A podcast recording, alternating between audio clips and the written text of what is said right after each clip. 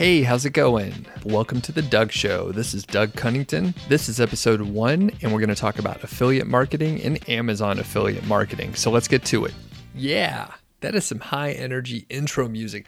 I hope I can keep up with it. Before I get into uh, the content today, which is affiliate marketing and Amazon affiliate marketing, let's do a quick few housekeeping items here. So, number one, for show notes and other links, please go to doug.show. That's it, it's just doug.show. And in the show notes, there will be a link to download a free PDF of a more detailed process than what we're going to go through for affiliate marketing. So, be sure to check out the link there.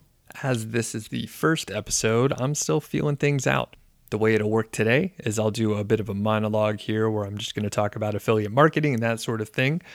I'm also going to have a uh, little segment where my wife joins me. We're going to talk about resolutions and sort of themes for goals uh, each month and uh, our dog Georgie joins us. You'll hear her squeaking her toy in that short conversation. And then finally, at the end, I'll cover a couple frequently asked questions about affiliate marketing and Amazon affiliate marketing. So those should be really good. Um, those questions will actually be the super common one Should I start an Amazon affiliate site? And then another one is around how much affiliate sites earn with uh, like Amazon Associates. So without further ado, let's get to it. Let's start with an introduction to affiliate marketing. In general, this is how it works. If you recommend a product to someone and they make a purchase after using your affiliate link, then you get a commission. The concept is very simple, but it could be new to you. Now, I was right there with you. When I first found affiliate marketing and making money online, it was through the Smart Passive Income podcast, and that was back in 2013. Now, I didn't know anything about affiliate marketing at the time, or actually anything about WordPress, making money online, or niche sites in general there are a lot of affiliate programs out there and for example you can work with a like big marketplace like ShareASale and they match up marketers with retail companies. There are also marketplaces that have mostly a focus on like information products and software like clickbank or commission junction and there are other programs with like big retailers like walmart and target and amazon. So, as you can imagine from the title and what I've been talking about, Amazon is sort of my go to. So, Amazon's program is called the Amazon Associate Program. Now, just in general, uh, outside of affiliate marketing, I prefer to shop on Amazon. I like to order stuff online versus going to a physical store for like 90% of the things that I buy. And that's probably one of the main reasons why I like Amazon so much there are pros and cons for working with Amazon. So let's hit the pros first. People do buy a lot of stuff on Amazon. You get a commission for all the products in someone's order, not just the item that you link to. Amazon has a extremely diverse range of products and you could market the products using a blog, which is kind of my main uh, content outlet. Also, you could use YouTube, social media, and uh, I guess there's probably some other online things you could do, but that covers the majority of it. So, a blog, YouTube, and social media. Now, cons for using Amazon, the commission rate is lower than other programs. And uh, in the show notes, I'll I'll paste a link to the latest commission rates, but in general, you get paid anywhere from like 1 to 10%, and it depends on the category that the product is in. Now, again, you do get a commission for all the products in someone's order, but it does depend on what category that specific product came from. Other cons, well, there's a lot of rules to follow with the operating agreement too many to go into now, but some some of them in general are around uh, usage of images, listing prices, and there are just special rules that you need to follow. And the last con that I'll mention is you can't use email marketing directly for Amazon uh, associates. Now let's get into the four main phases of an Amazon affiliate site, or at least launching one. Now, if you're experienced with niche sites and you already know the steps, it is possible that you may have a hard time explaining to other people what you do or you know what you're interested in trying if you haven't started a site yet. So hopefully these four steps will simplify the process um, for them and whenever you need to explain it to someone. Now, the caveat here is we're you know we could divide the four steps into like hundreds of steps, which I have done in other areas as far as like a task list. But this is a high overview just to give you the you know the main points so again you could use these ideas uh, maybe you even send this podcast over to your parents or your friends or maybe even your spouse to explain this. Hopefully i hope this is a simpler way. So quick note i am a project manager by trade. I did software project management for something like 10 years, and I'm a PMP also, and that's a project management professional. Um, I got laid off a few years ago back in 2015. So when I talk about these phases, it's very much in a framework of project management. I'm not going to go deep into the lingo and the corporate jargon of project management because it's boring, but keep it in mind that this is a well thought out process. It's been used uh, and refined and repeated over and over again. And I'm really just dividing it up into the major areas so you'll have a better idea on what to focus on in certain phases. So here are the four main phases. So, number one, pick a niche. Number two, you set up your site and you're probably going to use WordPress. Uh, number three, you're going to be posting and publishing content. And number four is to get traffic to your site by promoting and doing outreach. Now, that was super simplified. So we're going to dive into each one of these steps a little bit more deeply. So, number one is choosing your niche. And it sounds simple, especially if you've already done this sort of process before. Um, it, it sounds easy, but a lot of people get stuck on this step. Now, one of the reasons why is it's one of the most important phases of the process. And every single part of the rest of your niche site process is dependent on choosing a niche that targets a willing group of buyers. So basically, if you're the kind of person who experiences um, paralysis by analysis, where you can't quite make a decision, you keep researching ad nauseum. You just research more and more and you try and figure things out perfectly before you take action.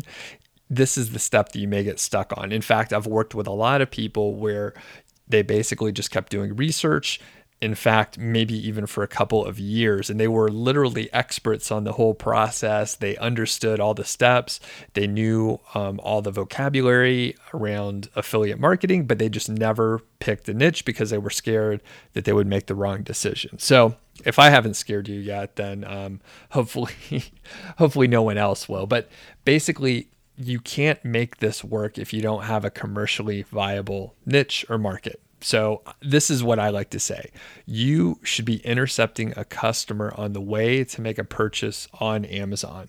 So, the people visiting your website will be buying something no matter what. You just need to help them make that buying decision. And by the way, that is the value that we're bringing to the world, right?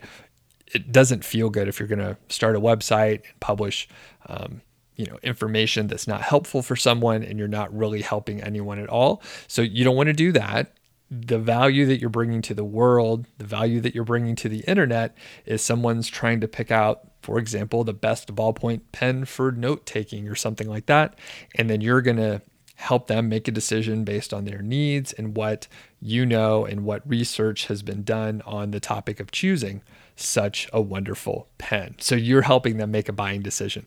That's the whole point. So there are three main things that you need to keep in mind so that you can confidently create a site like around the Amazon affiliate program. So, a couple of the things you want to think about are the products in the niche available on Amazon, right? So that's the most obvious thing. Next, is it big enough? So there's a couple things that you'll need to uh, think about with that, but is the niche big enough? Uh, the third main thing is is the competition level acceptable. So the first one's pretty easy. You can just go over to Amazon and start browsing around for products. I recommend you take a look at some products that you're interested and or familiar with already and start looking at the category, uh, other products within the category, and you'll get an idea if there are uh, products available. Most of the time, I mean, Amazon basically has everything. So it would be surprising if Amazon doesn't have the product unless it happens to be some sort of uh, like highly controlled item like like drugs or firearms, which you know that's a whole other conversation. Anyway, within a few minutes of uh, browsing around on Amazon, you'll see um, other related products on the product pages. And in less than an hour, I would think you could generate a list of dozens of products on Amazon. Now, as far as the competition level, um, that's a little bit more difficult. That's more in depth, but a lot of times you could just um, Google some terms and then figure out like what other sites are out there. And I, would say most of the time, unless it's a super highly competitive um, niche, you're probably going to have some wiggle room if you niche down far enough. Now, talking about niching down far enough and doing the research, keyword research is huge. And that could be a course all on its own, a full course. But the one thing that I will introduce you to here in a very, uh, I guess, brief way is the keyword golden ratio. And the keyword golden ratio is a concept that I created around finding keywords that are underserved on the internet. It is a data driven way, it is a manual way to look up keywords that literally don't have enough results on the internet. So, again, it's going to be um, just a brief introduction, but it's a data driven way to find keywords that are underserved on the internet. And there are many videos on YouTube. Again, I'll put some links in the show notes so that you can um, see me uh, explain the process and show you how to find keywords. But there are many different keyword tools that you may use out there, and just about any of them are fine. I, am not a huge um, proponent of any one keyword research tool, but it's more about how you use the tools and what you do with the information. So, overall, for selecting a niche, you have to figure out if the products are available on Amazon. If the niche is big enough and you use keyword research to find out how many people are searching for a term uh, for a particular niche, and then figure out if the competition level is acceptable. So the next thing in the process is setting up your site. It's fairly straightforward. It's less of uh, an art and research and more of a science, and you can pretty much treat this mechanically. Um, if you've created a website before, you could probably do this in a couple hours or so. You need to choose a domain name. So that maybe is the creative part. You need to pick a domain name.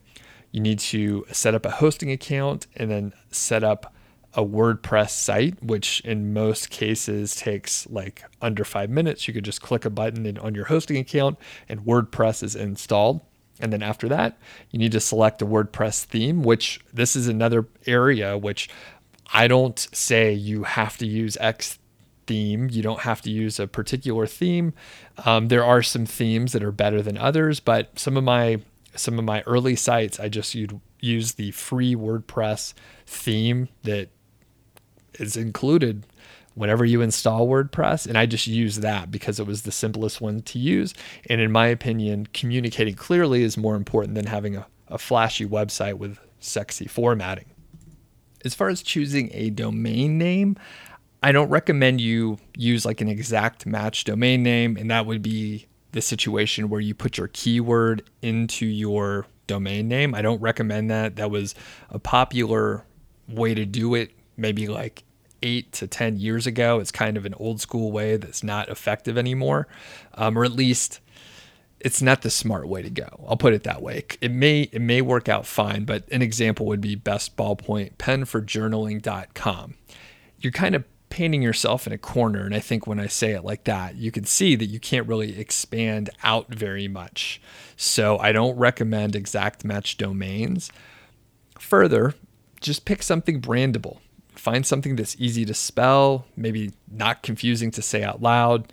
Um, you don't want it to be complicated where it's hard for people to figure out. and shorter is better just in general. So, after that, step three is about publishing content. This is a crucial step to master, and it's going to it's going to take a while, right? Um, if you haven't done much writing, it's going to be um, like climbing a mountain. It's it's going to seem very difficult. But the good part is you can hire people. So it, when I first started, I wrote most of the content, like 90% of the content myself.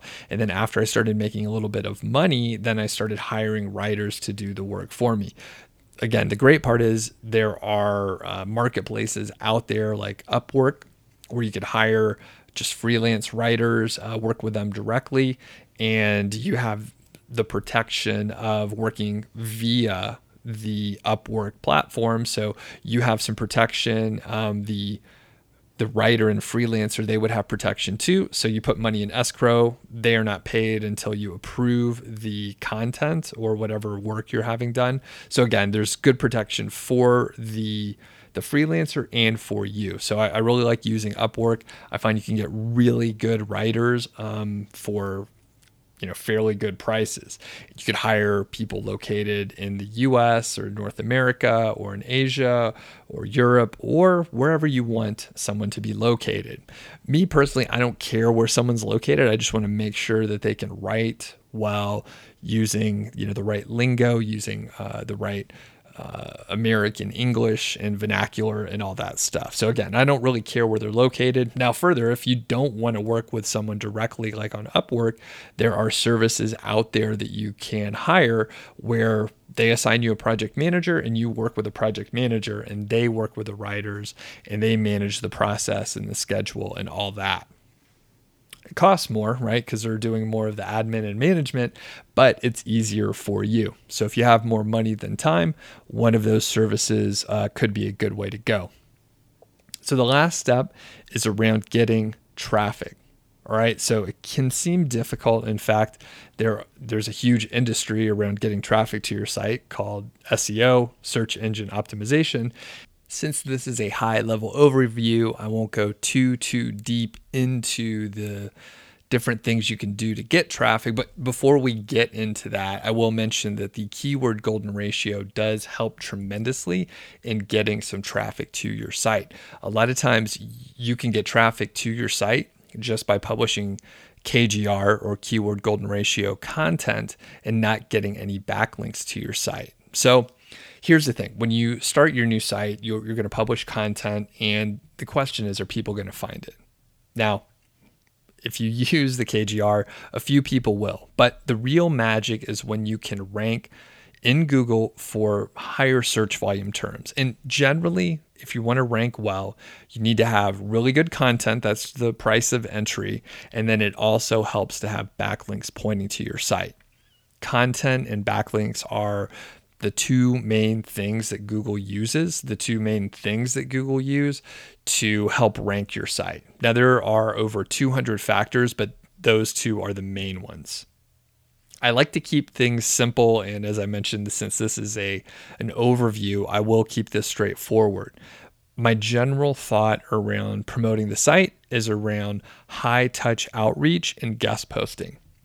The two step process Again, it's two steps, but you could divide it up into many more once you get pretty granular. But you network within your niche or the, a related niche, and then you ask to guest post on someone's site. And if you are unfamiliar, guest posting is basically writing a blog post and then it's published on someone else's site. It's kind of like uh, if I have a guest on the podcast or if I'm a guest on other podcasts, um, I'm putting out content on someone else's platform. That's the idea. The benefit of publishing a guest post on someone else's site is typically you will get at least one backlink from that person's site to your site, which is helpful. Again, one of the top two things that Google uses to rank your site um, in the search results. So, to break it down a little bit farther and give you a little bit more help, the longer you spend on like the first step, which is networking within your niche, the better you're going to do, the higher conversion rate you will have when you ask to guest post. It's really all about networking and it'll set you apart from the competition. In fact, in most cases, if you spend a whole lot of time on the networking, if you're actually making friends with a blogger, your competition won't be able to replicate your links. Now, the really good part is for step one with the networking, you can do some really simple stuff. So, my number one go to is to comment on their blog. You can read one of the recent posts, leave an intelligent comment, interact with them a couple times just via the blog comments. Another idea, actually, we'll go through several here. So, um, the next idea is around emailing the blogger. So you can sign up for their email list, for example, and then reply back to one of their emails. As a person who has an email list, I can tell you that I read 100% of the email responses that I get back. I reply to back to most of them, but I, I uh, read 100% of them. Next, you can share the blogger's content on social media. So I love it when someone shares my stuff, and I know everyone else does too. So if you um, just share their content, especially on a platform that they are active on, they're going to notice. Just be sure you tag them, and you could even have a little back and forth with them. You could leave a comment on one of the posts um, that that they put on social media too. Again, a lot of people do read the social media post. Further, a lot of times on social media, there is some sort of chat or direct messaging, um, I guess, channel that you can contact them. So all you have to do is ping them. Now, some people may be super busy, right? And they may get hundreds of direct messages and they may not be able to DM you back right away. Um, they may not be able to DM you at all. But if you leave a good message, a lot of times they will see it. Another great idea is to link to the blogger on your site. So you could feature them. Again, for example, you could create a post that is the top five YouTubers and Instagram people that you should follow in 2019 around ballpoint pens. That is a weird example, but I think you get the point. You can link to their site and then you can let them know. Again, you can share the content on social media and then tag them. You could shoot them an email and say, Hey, I featured you on here. Just wanted to let you know. I wanted to get your permission or something like that. Of course, they want to be mentioned, but you could frame it as a question. All right. So you could frame it as a question and get their permission, and they're going to say, Sure. Um, and if it's a good piece of content, they might share it. Now, the fun thing about those few things that I mentioned there, I think there were like four or five, you're just being nice. You're being cool. You're trying to be friendly. You're trying to make friends with someone online. That's great. You're just you're helping them out. It's really important to spend time being friendly versus saying, "Hey, I want to post on your website or why don't you link to my website?" person that I don't know and never have emailed before. That's not cool. Most people are going to delete those messages. So if you put the time in like early, you put the time in doing something nice for someone, they will notice and they will potentially reciprocate. After you spent some time building the relationship, you can ask to guest post on the person's site. Now, there's a lot of different ways you can do that. I recommend you head over to uh, the show notes or niche site project which is where i blog and you can uh, download a lot of the emails and scripts that i've used to land hundreds of guest posts. While I have gotten hundreds of guest posts, I've also been rejected many, many times. So that is something you will have to get used to. Basically, you're going to get rejected way more times than you will be accepted. Like maybe seven to 10 more times, um, you're probably going to hear a rejection. And sometimes that will come in the form of just being ignored. In fact, a lot of times people will just ignore you. Now, again, if you spend the time building the relationship, you're going to be in much better shape. People don't want to disappoint their friends.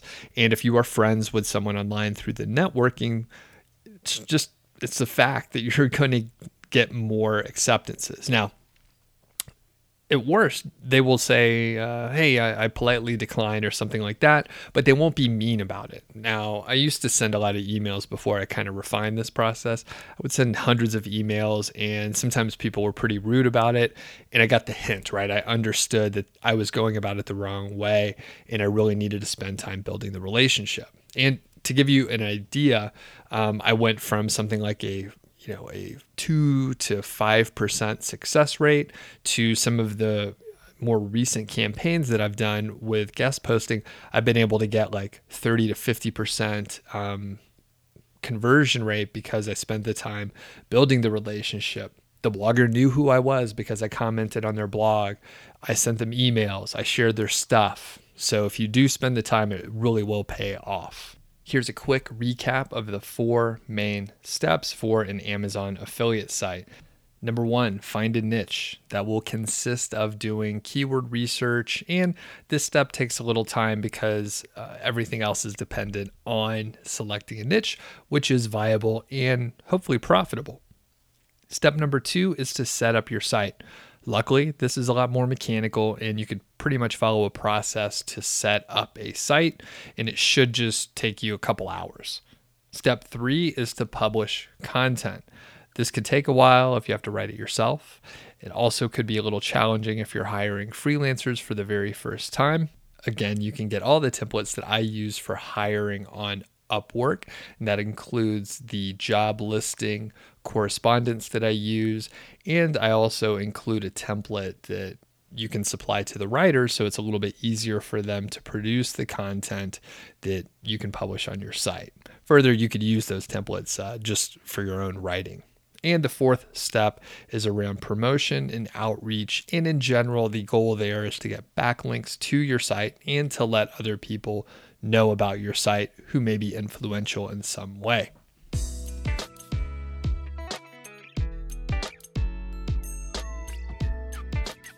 My wife Elizabeth and I had a chat on New Year's Day, so here it is. All right, so I'm hanging out with uh, my wife Elizabeth and our dog Georgie. So if you hear a squeaky toy, that is Elizabeth. Um, now, uh, Georgie has this new toy that uh, she got for, I guess, uh, is it like Christmas or what? What was the occasion? Just because we love her. And it's uh, she picked it out herself, and Elizabeth was walking Georgie at the time. Yeah, she um, we let her peruse the aisles.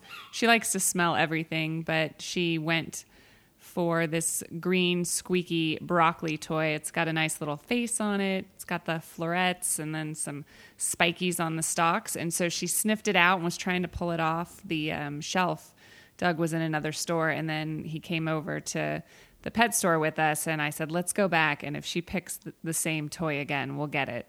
And she was sniffing the whole rack. Doug was watching her, and she went right for it. So you said it's um, anatomically correct. You said it's anatomically correct. and it because it has the the penis. No, it has the um, it has the florets yes. in the stalk. Yeah, yes, like you described. So it's pretty cool. Georgie really likes it, but it is uh, it's actually New Year's Day right now when we're recording this, and we um we usually have like some sort of theme. I wouldn't say we have resolutions. Do you consider uh, what we're doing resolution like? Yeah. Well, it's not. We've gone back and forth over the years, and I think one of the problems with resolutions is they they peter out over time. You just kind of forget about them uh, frequently. And so last year we did sort of like themes, like time boxed themes. So, and I think the idea was, well, I think it was from you. You read The Power of Habit, and you said it takes like 30 days to solidify a habit. Is that right? I think it's like 60 something oh, odd shoot. days. There, there have been multiple studies. I don't even remember what you're talking about exactly, but. Um, well, the idea was so we do sort of like monthly themes. And so I think like last year for one month, I wanted to eat like a whole piece of fruit every day you know, whether it be an apple or a banana or whatever, just like a whole piece of fruit. Blueberry. And I, uh, yeah, bl- I, one blueberry. That's right, a grape. And I think the idea was I would do that for a month, and then sort of I'm into the habit of it. It becomes sort of ingrained in me, and then I can switch over to something else the next month. That's where I was going with that, with the power of habit. Gotcha. And just uh, I'll I'll do more research and maybe put a link in the um, in the show notes. But I think there was some study where it was like 21 days, um, but I think further studies showed that it would actually take longer. So like 57 or 60 or something like that. It's a little bit longer to actually like quote develop it into a habit. But anyway, the point is you have a couple things you're going to be working on this January. You want me to go 1st Mm-hmm. Great. I'm doing dry January, which means no alcohol for the whole month of January. I also did it last January, I believe. So, um, doing that as Doug is drinking a beer right now. He asked me, since it is January 1st, he said, Will it bother you if I drink a beer? And I said, No, but um, it's going to be a long 31 days. He'll be getting a lot of smooches. I'll be getting, try to get contact booze. Um, So I'm doing that. And then I've also been having some knee problems. So I'm going to do a 30 day yoga challenge. I actually ordered a yoga mat and it's a free YouTube challenge. Um, if we come back on, I'll let you know how that goes. I'm not going to promote this free challenge yet unless I think it's a good thing. But um, yeah, so I'm excited about that. Stretching, breathing, you know, being more at one with myself. Nice. Yeah. And for me, so I usually I like never did resolutions just because not really my thing, not interested. And You can't improve on perfection. right, can't improve. You know what? I usually try and do things like whenever I think I want to get started, so there's like no real point to wait until the new year um, for me. And I think maybe I mean that's always been my excuse.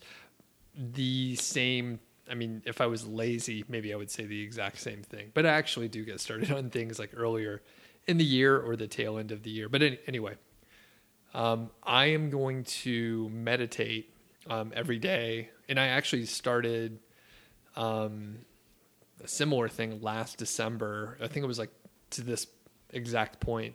It was like December twenty second last year, like twenty seventeen. I started meditating, and I think I had like a hundred and seventy day streak or something like that. Like I did it for about you know not quite half the year but um, I'm gonna get back started with that. And I mean, I enjoyed it, but for whatever reason, I just like tapered off in the middle of the summer. What So, is your meditation philosophy? Do you like say om? Do you have a word? Do you like visualize a candle? Like, what do you do? I say pizza. Pizza, over and over again, loud. Yeah, and then you eat it. That's not meditating. it makes yeah. While I'm waiting for the pizza to come out, um, I say pizza, and then yep. no, really, Unrelated, there? I gain a lot of weight during the meditation thing because it's really just a pizza eating thing. Are there certain techniques? I don't meditate, so I don't. Right. So I have been using an app called Calm, C A L M. Is that how you spell it? Yeah. Um, not C L A M, that's clam. But uh, I use Calm, and it is just a guided meditation. There's a lot of different themes in there. Um, Yeah, but what do you? I'm at, what do you do to quiet your mind? well, with the guided meditation, they tell you stuff, and then you know it's silent for most of it. But every now and then they'll pop in and say, "Hey, you know, if your mind's wandering, which it basically always is, like ninety nine point nine percent of the time, just come back to whatever the theme is." Um, generally, because I've meditated a lot without an app, and usually I just try to focus on my breath and just not. I try not to think of anything, but it's really not that because you can't not think of something. It's just to try and focus on your breath again. Um, one of the other, I just got back from the gym and I, I sit in the sauna as well, um, like after I work out. And that is a really good place to, it's sort of meditative, like it's quiet in there, it's dark there may be like one other person that pops in for a second, but if I could sit in there for like 15 minutes, it's very warm. I'm not, it's probably, I don't know, one, 150 to 180 in there, something like that. There's no thermometer on the, on the uh, sauna that I go to, but basically it's so hot that really you're thinking, this is really hot. I'm so sweaty. Like you're, you're thinking about that, not about like other things that your mind may be distracted from or to or whatever. So I'll I'll work on the meditation and I'm planning on like continuing it on th- like past January. I know it's a good habit for me to do. So Sounds I- like we're going to be really holistic and centered at the end of January. Th- Yeah, I would think so. I mean, I I will continue to drink beer. I've done the dry January before, but not the last couple of years. I've had. I think last year I had a beer event that I needed to like actually consume alcohol for beer judging, um, and this year, um, technically I could do it, but we are in a curling league, and a good portion of curling. Um, you know, you can drink beer. So I don't want to miss out on that. And a couple of our teammates work at one of the breweries, so the, the beer does flow um, very plentifully. Yeah, that's going to be, I think, the biggest challenge is curling Sundays. But we do have the one off. We have the one bye week. Um, but you know what? There's always a reason. So I think I, I think Yeah. I'm going to be okay. Yeah. And I mean, whenever we we did this uh, a couple of Januaries ago, it was you know we just it wasn't an option, so it really wasn't an issue, and we just didn't quite hang out as much with people that we would like meet at breweries, which a lot of our friends um, either work at breweries or they just visit often, you know, maybe once a week at least. So a lot of times if we were meeting up with people, it would be at a brewery. So we just kind of buckled down and, uh, you know, didn't do much. Yeah, and we're going to a concert uh, in a couple weeks. I got tickets for Christmas, and Doug was like, "Hey, you know what? We can Uber to the concert. We can we can get an Uber there and back. You know, it's only a couple miles. Why not?" And I looked at him and I said, "Hey, it's dry January. You got a driver all month." His eyes kind of lit up. I was like, oh, wow. Oh yeah, I do. Yeah, Thanks, Elizabeth, for uh, hopping on for a minute here. anytime. See you later.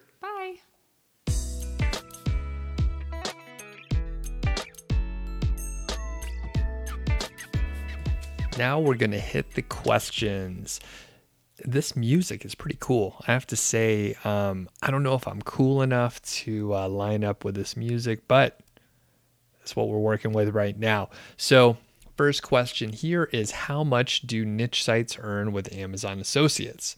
Now, let me rewind a little bit and well, talk about my favorite subject, which is myself. Now, when I first got started back in 2013, I immediately tried to figure out how to get into a mastermind group. Again, another uh, thing that I picked up from Pat Flynn. I think he was talking about mastermind groups and how great it was to talk to people that were into the same things that you were and you're all making progress in the same direction and that sort of thing. Now, that first mastermind group only lasted like six weeks before people sort of stopped showing up and didn't take it seriously. But there was one guy in there who had been working on affiliate sites and niche sites for a couple years, and he was making about three bucks a day. And I remember I got off, it was like a Saturday morning. Um, I woke up early to do the meeting, and I told my wife, Elizabeth, hey, uh, you know, I'm going to meet with these people, and, um, you know, I'll, we'll have a normal Saturday after that anyway, I got off the uh, Skype call with these folks and I was like, there's this one dude, he's making like three bucks a day and like, that's amazing. Now, Elizabeth thought the same thing as I did. It's like, if we could just make a few bucks a day, it would be awesome. Maybe it's an extra dinner out. Maybe we could supplement the vacation budget. In fact, that was kind of the goal.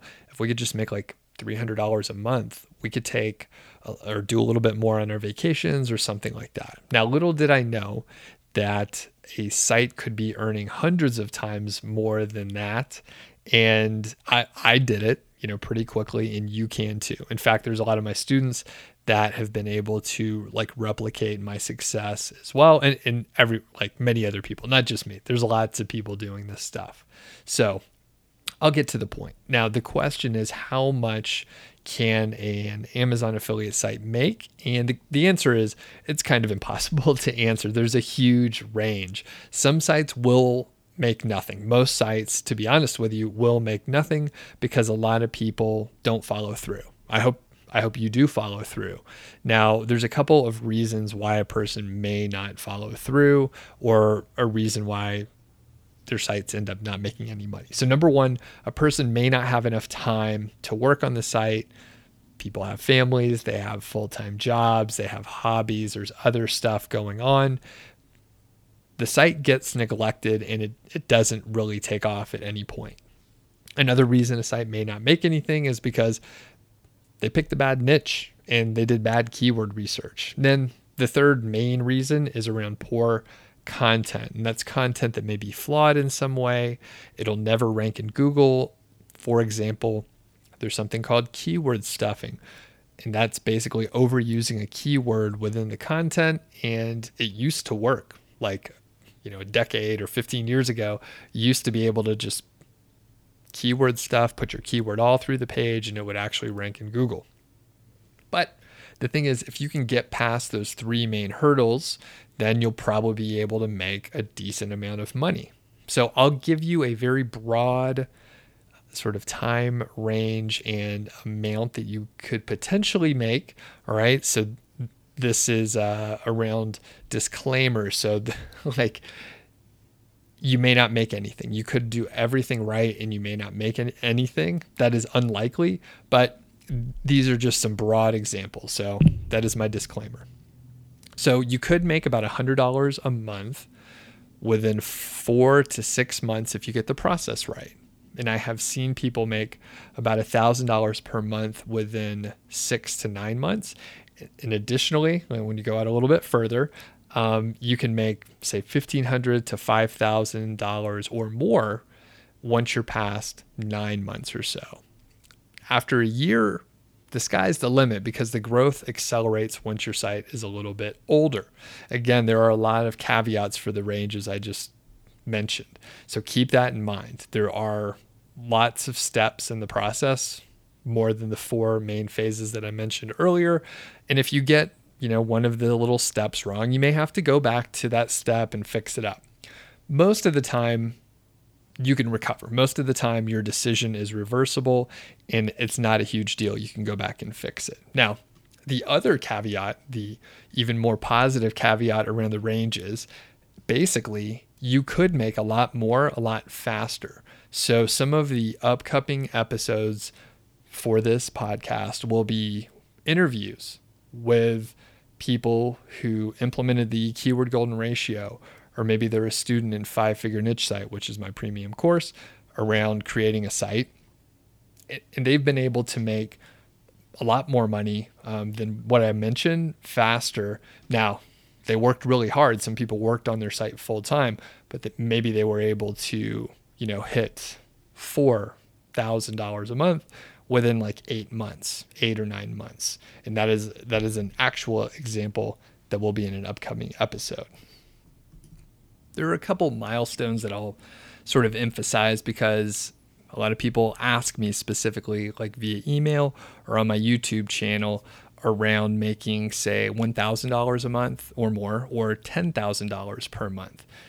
Now, again, we'll rewind. And back in those early days when I first discovered making money online, I didn't know that normal people like us could make over four figures a month, not to mention someone making like 10,000 or 15 or 20,000 per month. And it blew me away just thinking about it. That's enough to replace full time income for a lot of people. And of course, for some people, it is many times that. Now, that's motivation enough um, for me at the time to get started and rank my site as quickly as possible. So I set a goal, the amount I wanted to make for my first Amazon affiliate site. And as I mentioned, it was about 300 bucks. I was like, if I could make about $300 a month within six to eight months, um, that's a success. I'd be thrilled with that. Now, whether you want to make 20 bucks a month or 400 a month or whatever, setting a goal can, of course, help you focus when you're building your site. I was able to reach that $300 mark much faster than I expected. And in fact, within six months on that first site, I made over $6,000. So it can happen really fast. One caveat is that was back in 2013. So things do take a little bit longer now, but I have seen people in the last year hit $6,000 a month within six months. There are a lot of examples on the YouTube channel where I've interviewed folks as well. So you could take a look there if you want to. You don't necessarily need a lot of content on your site to make good money. For example, I've been a part of a couple sites that maybe had 40 or 50 pieces of content and they were making $10,000 a month. In fact, I, I wrote a lot about this particular case. It was called uh, Project Go White Hat. So if you want to check that out, you can go over to nichesiteproject.com and then just search for that Project Go White Hat. And there's a very long blog series about it. However, in contrast, a lot of times I do publish keyword golden ratio content. And in that case, it's a pretty low search volume. And in that case, maybe your site does have a lot of content, but don't let the amount of content deter you. If you're starting out, you're going to have to start with one post, just like everyone else. A long journey, right? What do they say? A long journey starts with one step and, you know, then you finish it. There's a lot of steps you have to take, but you have to get started somewhere. The next question is Should I start an Amazon affiliate site? It seems like there are so many out there already. This is one of those questions that I think I had back in the day, but for some reason I was naive and arrogant enough, which those are two ingredients that you may need. I was that naive that I was like, you know what, I'm going to do it anyway. And one of the reasons why is because I saw people who seemed like me. I saw my peers out there or just other folks who I thought, hey, if they can do it, I can do it too. So that is one of the reasons some of these upcoming episodes should be really interesting. These are just normal folks who started an affiliate site and they're making it work. Maybe it's a single parent, maybe it's a stay at home mom, maybe it's a software engineer with a full time job, or an IT director with a full time job, whatever. The point is, this this question, should I start an Amazon affiliate site, is very common. And here is, I kind of call it a permission question. And you could kind of substitute in like any business model. All right. So it may come in the form of should I try Amazon Kindle publishing? Should I try Fulfilled by Amazon? What about drop shipping? I hear drop shipping's awesome. Maybe I should start a podcast or maybe I should do a YouTube channel. One of my friends does that. The point is, if you're listening to this podcast and you consume um, other uh, uh, sort of marketing and business related, entrepreneurship related content, whether it's a blog or a podcast or YouTube, you will end up hearing su- success stories from everywhere. Any business model can work. That's the secret here. Any business model can work. But what doesn't work well is if you try one of them for six weeks, you make a couple mistakes, and then you move on to the next one. So, for example, you can try Fulfilled by Amazon, but if you stick with it for you know six weeks, you make a few mistakes, you end up with a whole bunch of uh, widgets in your garage or something like that and then you, you realize maybe you picked a bad product and then you switch over to starting a podcast you work on that for six months you're going to end up you know, number one, being very frustrated. You're going to be very frustrated because you're going to be failing at multiple different things. Now, one of the reasons why that is going to happen is whenever you start something new, wh- whichever thing you pick, whether, I mean, you could say open a restaurant or open a brewery or open a paper store or whatever. If you pick something, you're going to make mistakes. There, there's no way around it the key is to not make the same mistakes again and again. You're making sort of like beginner mistakes in each of the cases. And what happens is you'll get you'll do Amazon Kindle publishing and you'll make a few mistakes, you make those beginner mistakes and then you move over to an affiliate site and you will make mistakes there. Basically, you're never getting a chance to use the knowledge you gained by making that mistake yes, there are a few things that may transfer here and there, but if you are in the situation where you've tried like five or six things, by the way, the reason I know this is I've done that. I skipped around. I tried a lot of different things, but only when I stuck with a specific thing, whatever it is, whatever I stuck with a specific thing, that's when it worked out. And I have a lot of students and I have a lot of people that contact me and they say, Hey, you know, I tried like these five or six things over the past four years, like nothing really stuck. And I really want to focus down on one thing because I realized that I was just making the same kind of beginner mistakes over and over again. So, what's the punchline here? Should you start an Amazon affiliate site? Yes you should start an Amazon affiliate site if you're interested in the the concept, if you're interested in this business model. The key is don't try too much. Basically, you could start any of those things that I mentioned. You could do the Kindle publishing, fulfilled by Amazon, drop shipping, whatever. You could do all of those things. However, you cannot do all of them at once. You can start a podcast, you can start a blog, you can do an affiliate site, but just pick one at a time and you'll be way better off focusing on one thing. You'll be less stressed out too, and you'll make more pro- progress in general. Now, I'm not different than you, right? We think we can do more than we really can. I am constantly taking on too many projects, and it's only through uh, just repeatedly making that mistake that I've realized that uh, the more things I cut out, the fewer things that I, I focus on, the better those projects go. I make more progress and I'm less stressed out. So, should you start an Amazon affiliate site? Yes. If, if Amazon affiliate sites aren't for you, start something. Take action.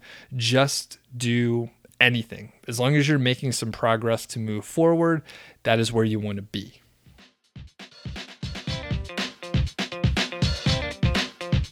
Right, that's it for episode one of The Doug Show. And if you like it, please subscribe, leave a review. I really appreciate it if you do that. Uh, hopefully, we can get some reviews in like iTunes and, and Stitcher or wherever you subscribe. All right, so really appreciate it.